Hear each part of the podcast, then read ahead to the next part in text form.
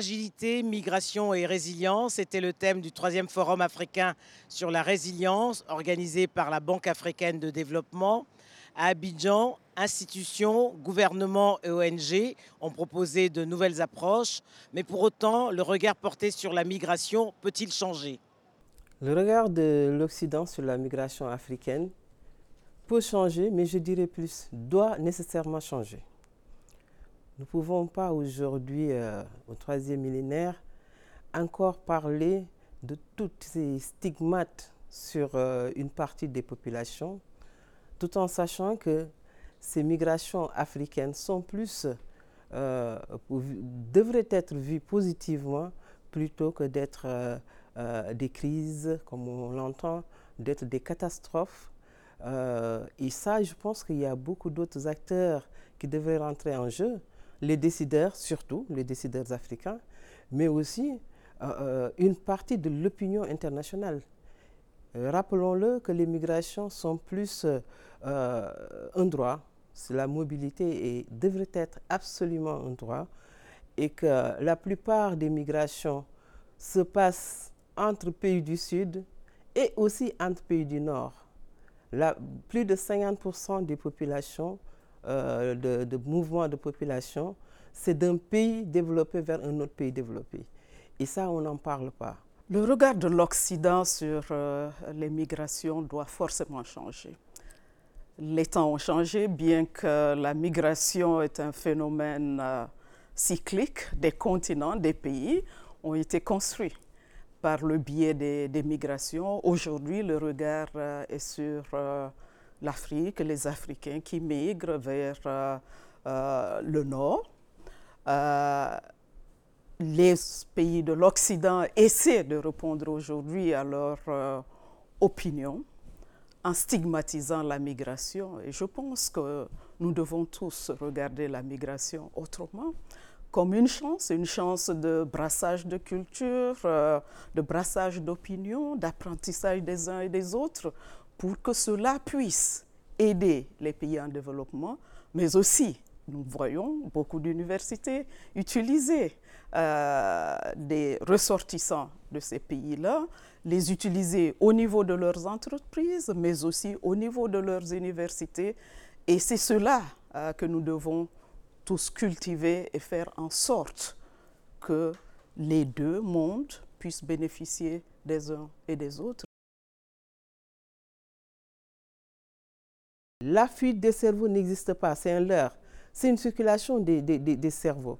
Les diasporas, avec leurs connaissances partout où elles se trouvent, elles contribuent dans leur lieu de résidence, mais aussi dans leur pays d'origine, parce qu'en en fait, ils ne connaissent que ça. les diasporas ont à cœur aussi le développement de leur pays, le bien-être des populations qu'elles ont laissées derrière. Et ça, il ne faut pas se lasser de le rappeler. Absolument, la migration est une chance pour les pays euh, d'accueil euh, et, de, et de départ, mais aussi pour les pays euh, qui sont sur les routes de migration comme pays de transit. parce qu'aujourd'hui, quand on regarde nombre de pays, les ressources transférées par les migrants sur leur pays d'origine est un élément important de, en termes de ressources économiques, mais aussi en termes de développement local. Je viens d'un pays où vous allez voir euh, d'un nombre de villages où le développement euh, au sein de ces villages est, incroyable. Écoles, euh, accès à l'eau, à l'électricité, à la santé sont garantis, non pas par les ressources des États, mais par les ressources des migrants qui, de l'extérieur, ont toujours le regard dirigé vers leur communauté d'origine. C'est aussi, en plus, en termes de développement de compétences et que ces migrants de retour dans leur société permettent de générer euh, de, l'éducation, de l'instruction et aussi un transfert de savoir qui permettent à leur société d'origine, communauté d'origine, de se développer. Donc c'est le brassage des sociétés, des, savoirs et des cultures qui nous permettent d'avoir un monde meilleur. le genre, pour moi, n'est pas seulement le care, c'est-à-dire essayer de protéger les femmes, la pauvre femme et tout. Non, je pense que dans ces questions aussi, on va se retromper, comme on l'a fait toujours sur les questions féminines, euh, où quand on parle de genre, il suffit de mettre une femme à la table, on pense que le problème est résolu. Non, le genre, c'est une équité, c'est-à-dire une part égale de responsabilité, mais aussi dans la conception des politiques. Comment faire en sorte que, à l'issue de ce, de ce projet, aucun, ni homme ni femme ne soit lésé, ni jeune d'ailleurs, parce que le genre aussi, ça, ça, ça, contribue à cette équité euh, de la société où et les femmes, les jeunes, les moins jeunes, les vieux, le troisième âge aussi, trouvent aussi leurs épanouissements dans ce qui est en train de mettre en place. Donc, euh, euh, je n'aime pas tout souvent les terminologies très réductrices où on pense que le genre, c'est surtout quand on prend soin de la petite fille ou, du petit, euh, ou de la petite euh, femme âgée. Et, et, ça, malheureusement, c'est déplorable. Ce n'est pas parce qu'un pays est développé que les gens, les jeunes ne partiront pas. On ne peut pas les assigner à résidence. Mais il faut simplement que ces jeunes, hommes, femmes, moins jeunes, trouvent leur épanouissement et surtout des opportunités pour se projeter dans un avenir meilleur. Euh, la vulnérabilité des femmes et des jeunes, euh, c'est une question essentielle. Euh, nous sommes sur un continent où 60% de la population est composée de jeunes, un continent où 51% de la population est constituée de, de femmes. J'ai eu le malheur, je dois dire, le malheur de voir des représentants de ces deux groupes à Agadez il y a un an, où j'étais. Et quand euh, deux d'entre eux m'ont pris par la main en disant Madame, venez regarder ce que nous avons écrit sur le mur de notre habitation, j'étais sidérée.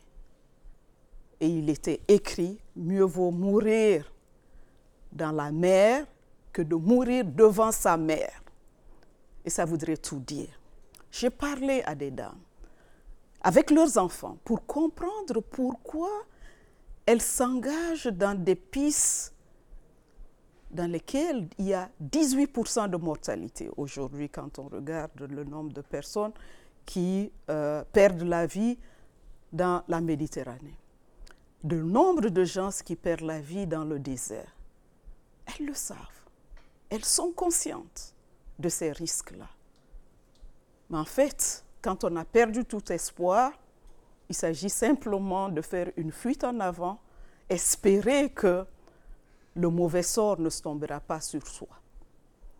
Et aujourd'hui, je pense que cette vulnérabilité-là, on le voit parce que les femmes, les jeunes n'ont pas les mêmes endurances, mais la volonté de partir est là.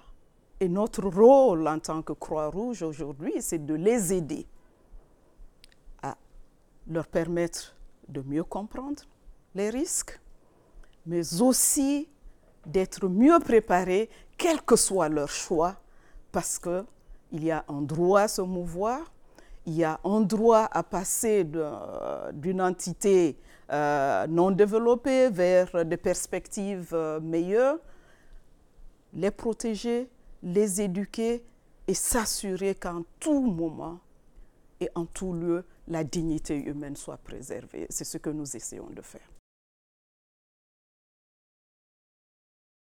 Il faut que cette migration soit perçue différemment, que euh, se dire que la migration, c'est une chance, j'allais dire, c'est une chance. C'est un choix, certes, il ne faut pas que ce soit une contrainte. Si les gens sont contraints à partir pour d'autres raisons, des raisons climatiques, des raisons d'instabilité, euh, de guerre, des raisons de famine, des raisons simplement des fois de survie, d'extrême pauvreté. Cette extrême pauvreté les amène à une autre forme de migration, une migration citadine à l'intérieur de leur propre euh, ville ou de leur propre pays. Et c'est là où la migration de l'Afrique, des Africains vers l'Europe n'est entreprise que par des gens qui sont suffisamment, en tout cas, en capacité financière pour le faire. Donc, je pense que c'est tout un cheminement.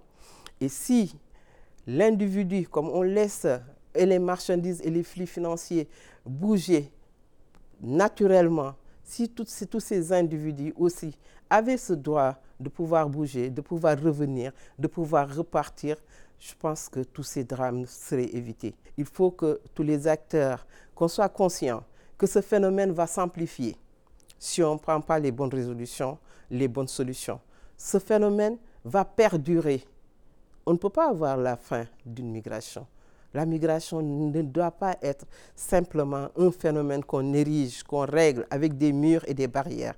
C'est plus une ouverture. Et c'est vers l'ouverture que la solution se trouvera. Pas la solution de freiner la migration parce qu'elle est naturelle, mais la solution de mieux vivre ensemble. Et ce mieux vivre ensemble nous interroge tous en tant qu'êtres humains. Vous savez, j'ai vu encore au Niger euh, une migration saisonnière. Des groupes de femmes qui vont à la migration juste pour gagner des ressources et revenir investir ces ressources-là dans leur communauté. J'ai été agréablement euh, surprise, mais aussi de voir que leur volonté n'est pas de rester.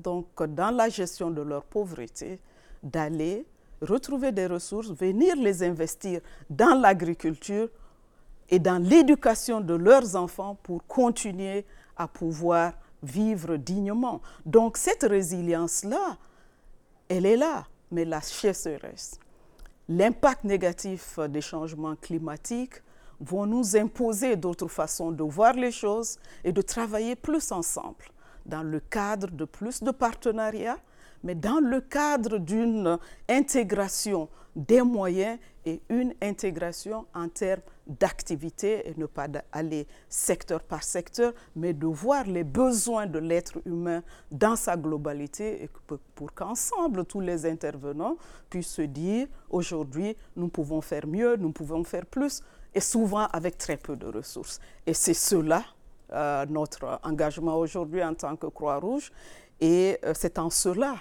que nous devons tous travailler pour faire en sorte que le monde devienne un monde meilleur pour tout un chacun.